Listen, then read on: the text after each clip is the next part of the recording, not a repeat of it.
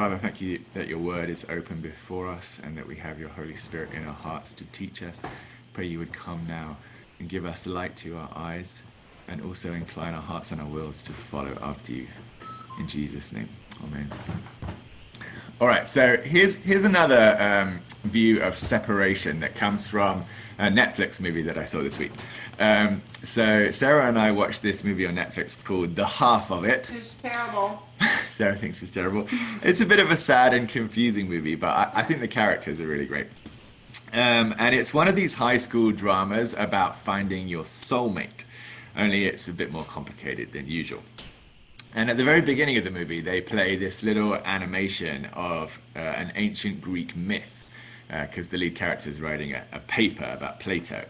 Um, and this little animation of the Greek myth uh, shows that humans started off with four arms and four legs and a single head with two faces facing opposite directions.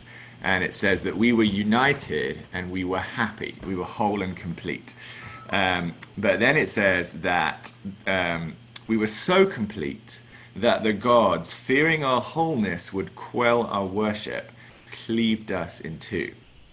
And so, since then, humanity has spent the rest of our existence longing for that connection to be remade, um, searching for our other half, the missing piece that can make us whole again. You can see why this is a great myth for a teen romance movie. Um, and the myth, the Greek myth says that our present misery is really all God's fault for separating us. And the solution is that we find our soulmate. So the solution is found in among the world of men, and the problem is found in God. Um, and the movie itself kind of debunks this myth, um, but then it also kind of believes it at the same time when you look at where the story goes. And I think that's exactly what our culture does with it. Like, nobody would say that that's really what happened, but then a lot of us behave as though that's what happened. So, have you ever met anyone who believes that it's the next relationship that's really going to make them happy, that's going to fulfill their lives? Or that marriage is what's going to make them truly happy, or having children? Or even if we broaden the idea that I'll be happy if I have better friends or a stronger community around me. And I think the reality is that if we really think that's going to solve our problem, then we're thinking a lot more like that Greek myth than we are the story of the Bible where we truly came from. Because the truth, of course, is that God did not make us miserable by separating us from our soulmates. The truth is different. Instead, we made ourselves miserable by separating ourselves from God. And no amount of romance is ever going to fix that. But nevertheless, I think there still is a seed of truth in that Greek myth, isn't there? Um, and what makes false narratives compelling is that they're not completely wrong. Um, because once upon a time, God did divide us he did separate and fragment the human family. Uh, that's what happened at the Tower of Babel. So it's important that we look at this story and see just is it how close it is to the Greek idea. Like, what are the differences? Um, so I'm going to show you the Tower of Babel. I'm going to put it up on the screen because it's quite short, and also I want to talk about how this story is structured. There it is. Should be able to see that. All right, so um, it's color coded. Uh, what I want to say, first of all, about this story is it's really, really beautiful. Linguistically, this is one of the tightest, cleverest, and most poetically perfect passages in the Hebrew Bible. And without getting into too much detail of the Hebrew itself, I want to try to show you how it's put together. So I've color coded the verses here to show you the structure. The first four verses, going red, blue, green, yellow, give us a four step sequence of humankind's situation, action, counsel, and intention. All right, so red's humanity's situation, blue is humanity's action, green is the counsel they take with one another, and then four is humanity's intentions. Then the passage pivots in verse 5 with the purple verse when God comes to see what's up, and then the last four verses mirror the first four going out again. So yellow is God's intention, then green, his counsel, blue, his action, and red, the final situation. And this mirrored structure is called a chiasm. It's one of the ways that the authors of Scripture made the stories memorable in a mostly oral culture.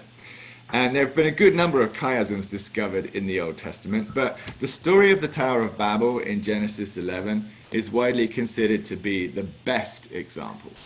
It's linguistically breathtaking. So let's look at it step by step. So first we'll look at the red verses, uh, verses 1 and 9, lines A and A prime. So these are the initial situation and the final situation. So the story begins with the whole earth having one language and it ends up with many languages. Those words I've put in bold uh, in those verses are words that appear in both parts of the chiasm in the Hebrew.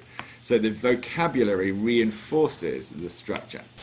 So both verse 1 and verse 9 talk about the whole earth, and they both talk about language. So that's the initial and final situation. Now let's look at B and B prime, which are the verses in blue. These are the action verses, okay? So the action of the people in verse 2 is to gather and settle, but the counteraction of God in verse 8 is to disperse and scatter them. This pair of verses has the weakest linguistic connection. It's just the one word there, describing the location of the action. Um, but the reason for that lack of language overlap is probably that the actions are totally dissimilar. They're opposites, gathering against scattering. All right, so there's not too much to say about those red and blue verses because these are simply factual. They're describing the situation and the actions, the things that happened.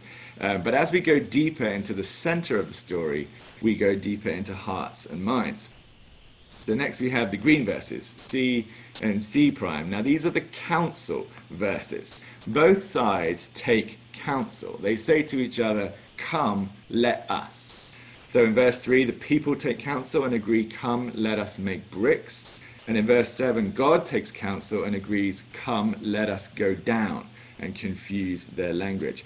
And we notice in both cases, because of the direct speech, that we're looking here at carefully considered plans. These aren't random or casual acts. Neither side is acting on a whim, but both people and God are taking counsel and making a, a decision. So that brings the picture into a, a bit of clearer focus, but there's still more to say. And the yellow verses take us in deeper still because they let us in on the heart intentions behind the decisions. So D and D prime are the intention verses. Let's look at these most carefully. The intention in the hearts of the people was to build a tower with its top in the heavens. And they state two reasons for wanting to do that. First, to make a name for themselves, and second, to avoid being dispersed over the face of the whole earth. You see those in verse 4? And we must recognize that both of these intentions of humankind are acts of mutiny against God, because God designed people for the purpose of living in relationship with Himself, and God wanted to dignify those people by, by having them fulfill their calling to be his worshippers. And he wanted them to derive their sense of identity and honor and their name and, yes, their happiness from him. That was his design for them. And at the same time, God called those same people to spread out around the earth in order that they could steward it, love it, develop it, and take care of it. They had a responsibility to the earth and a job to do. And so by gathering together and building a tower, these people were saying, we don't want God's name for us. We want to make our own name. And we don't want God's job for us. We'd rather stay here and be together. So, in both those ways, the tower is an act of mutiny. And another point is that Jewish tradition says, and I think this is probably right, that the idea of a very high tower came to the people because of the flood. So the idea being that if we can build up high enough, we never need to fear a flood again, and we'll be immune from God's judgment. Then we can do whatever we like. You see that? So that I think was the attitude in people's hearts when they built the Tower of Babel. But now let's look at why God responded the way he did, because God's heart intentions are there in verse 6. God says in his own divine counsel that this scheme that they've hatched, it's actually going to work. See that? He says this is only the beginning of what they will do, and nothing they propose to do will now be impossible for them. Collaborate, the harm they will be able to do to themselves and the world is much greater. As Sarah said to the children, their behavior is worse when they're together, so they need to be separated. Now, notice that each of these intention verses, the yellow verses, links to one of the situation verses, the red verses at the beginning and the end. So look at that. The people are afraid in line D, verse 4, of being dispersed over the face of the whole earth. And that's exactly what it says at the end in verse 9, line A prime. I underline the repeated words that make that connection. They were dispersed over the face of the whole earth. Exactly the same language. And then the one thing that God identifies as the problem in D prime is that they have one language. And that's the exact same language that's used in verse 1, um, statement made in the first line, line A, that the people have one language. So you notice there that A connects to D prime and A prime connects to D. And that's another way that this, this um, telling of this story has just perfect symmetry. Uh, it shows that despite all the efforts of humankind to avoid the very one thing that God wanted, God knew just how to get what he wanted in the end. All right, so now we come to the center of the passage, the purple verse. The story pivots in the middle in verse 5 when it says, And the Lord came down to see the city and the tower which the children of man had built. And there's, uh, there's a little bit of scornful comedy in this verse because although the mutiny of humankind is very serious, the great tower they've been building is, is pretty puny. Uh, the Lord has to come down from his great height in heaven to see what they've been up to. What's that speck on the ground down there? Let me go down and take a closer look. Um, it's obviously no threat at all to heaven. Nothing in the devices of men ever is. God laughs at all of them. But it is a great threat to the people themselves, to the people that God made and the people God loves. So that's the reason that God acts for the protection of his own people. And it might seem like a severe mercy, the dispersal of people into nations that can't understand each other, and all the wars and persecution and bloodshed that have come from that. But as severe as it is, it really is a mercy because it actually limited the damage that people would do. So that's how Genesis 11 is put together, and I hope I've given you a little bit of a sense of how artfully it's been done. It's a story all about the confusion of language, and it's composed using some of the most orderly and deliberate language in the whole Bible. So um, I have a, a Jewish Hebrew scholar who I really love called Robert Alter, and he said about this passage the prose turns language itself into a game of mirrors. Isn't that beautiful? The prose turns language itself into a game of mirrors. All right, so I love talking about the linguistics, but we really need to talk about what it all means. Um, and so I want to talk about this idea of gathering and scattering, of people being separated. Um, because the Greek legend that we heard at the beginning of people being ripped in half the idea is that people being together is always good and being apart is always sad and lonely, right? And I think our hearts kind of like that message. We sort of naturally believe that. You're incomplete by yourself, like half a person. But when we think about this idea of togetherness and separateness, the Bible's take on it is much more nuanced than that. Um, because it says, on the one hand, yes, together is good because it's only when we're together that we can show love and experience fellowship and serve one another, which are all good and godly things. When God made the world in the first place, the only thing that wasn't good was that man was alone. And in the end, the Bible's vision of heaven is a city where the human family is together, all in one place, all at one wedding banquet table with people from every tribe and language and nation and tongue reunited after our division at Babel. So together is good. And as Sarah said, there's a plan for the division of Babel to be healed and people being brought back together again. Now, when we think about that heavenly banquet table, we also notice that even though our ethnic and cultural differences came in after the fall and as a result of God's discipline at Babel, they are still preserved into all eternity and they're never erased right? And our languages are pre- preserved too. In heaven, we can expect to hear a multitude of different languages, even though those came in at Babel. Now, our ethnic distinctions are kept because they're good. They help humanity to image God more completely.